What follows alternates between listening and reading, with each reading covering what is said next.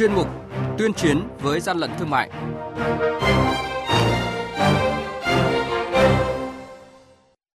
Thưa quý vị và các bạn, quản lý thị trường Thái Nguyên thu giữ hàng nghìn lọ sa tế tôm giả mạo nhãn hiệu Thuận Phát. Quảng Ninh phát hiện và buộc tiêu hủy hai tạ xúc xích không rõ nguồn gốc. Những bất cập khó khăn trong việc thực hiện niêm yết giá hàng hóa theo quy định sẽ là những thông tin có trong chuyên mục tuyên chiến với gian lận thương mại ngày hôm nay. Nhật ký quản lý thị trường, những điểm nóng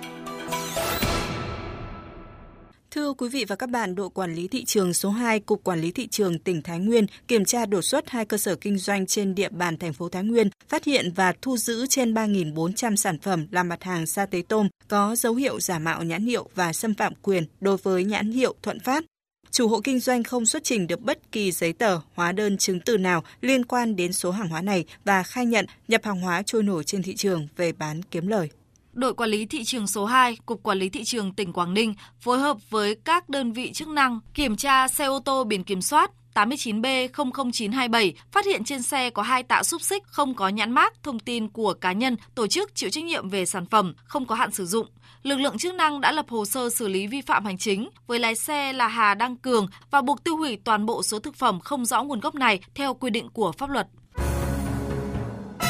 Hàng nhái, hàng giả, hậu quả khôn lường.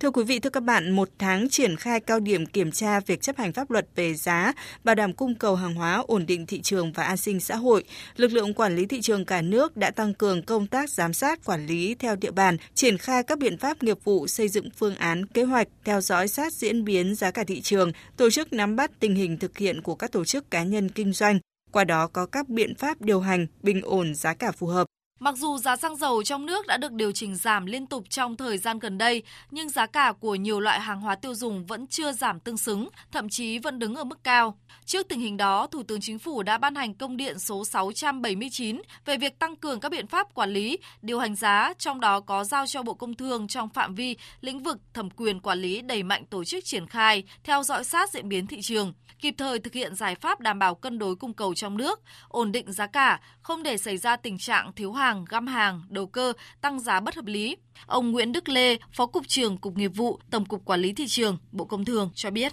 qua một tháng thực hiện cao điểm việc kiểm tra chấp hành về giá, lực lượng quản lý thị trường trong cả nước tăng cường công tác giám sát, quản lý theo địa bàn, triển khai các biện pháp nghiệp vụ và kiên quyết xử lý nghiêm các trường hợp lợi dụng để tăng giá bất hợp lý từ nay cho đến hết năm 2022 để có thể ổn định được mặt bằng giá cả và an sinh xã hội trên các địa bàn được ổn định thì chỉ đạo của Bộ trưởng Bộ Công Thương thì lực lượng quản lý thị trường một mặt tăng cường công tác giám sát, quản lý theo địa bàn, triển khai các biện pháp nghiệp vụ để có thể phát hiện sớm các diễn biến giá cả trên thị trường, từ đó có các biện pháp điều hành bình ổn giá cho phù hợp, đề xuất với cơ quan có thẩm quyền đưa ra các biện pháp xử lý kịp thời. Đồng thời thì chúng tôi xử lý nghiêm các hành vi vi phạm pháp luật về giá cũng như các biện pháp kê khai niêm yết giá và xử lý nghiêm các trường hợp sử dụng để tăng giá bất hợp lý Đồng thời chúng tôi cũng phối hợp thông tin để công khai về các thủ đoạn, nguyên nhân và tình hình xử lý đối với các tổ chức cá nhân mà lợi dụng hành vi trong việc chấp hành pháp luật về giá để nhằm thu lợi bất chính, đặc biệt là những mặt hàng lương thực phẩm,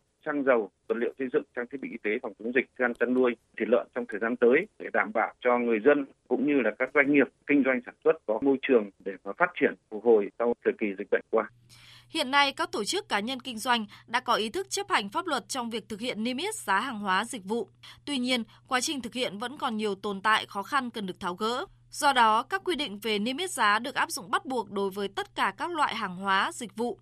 Ông Tim Evan, Tổng Giám đốc HSBC Việt Nam cho biết. Việt Nam đang điều hành giá bằng mọi biện pháp để có thể giữ giá các mặt hàng sản phẩm tiêu dùng từ nguyên nhiên vật liệu đầu vào cho sản xuất. Nếu không kiểm soát được chi phí đầu vào vận hành của nền kinh tế hay đồng tiền mất giá thì sẽ rất rủi ro cho nền kinh tế. Thực tế, hiện nay, phần lớn số người tiêu dùng khi mua hàng vẫn đang theo thói quen cũ là thuận mua vừa bán, cho nên dù có giá niêm yết trên sản phẩm nhưng nhiều người vẫn còn mặc cả, trả giá. Các hộ kinh doanh cơ bản là thực hiện thuế khoán hàng tháng, cho nên việc xác định giá thành hàng hóa nhập vào, quản lý giá cả hàng hóa bán ra gặp rất nhiều khó khăn cho các cơ quan chức năng. Các cơ quan chức năng chính quyền địa phương chưa có cơ chế giám sát đối với giá trị thực của hàng hóa bán ra so với giá hàng hóa nhập vào. Công tác hậu kiểm giá chưa được thường xuyên, cho nên việc phát hiện các hành vi vi phạm về giá còn hạn chế. Bên cạnh đó, lực lượng quản lý thị trường hoạt động trên địa bàn rộng, gian trải, mỗi đội quản lý thị trường chỉ có 5 đến 7 người phụ trách liên huyện,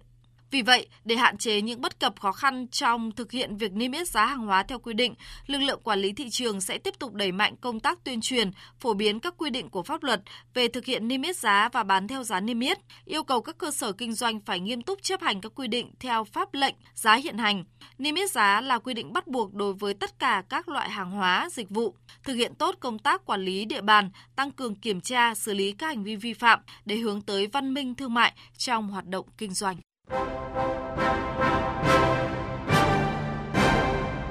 Chung tay chống hàng gian, hàng giả, bảo vệ người tiêu dùng.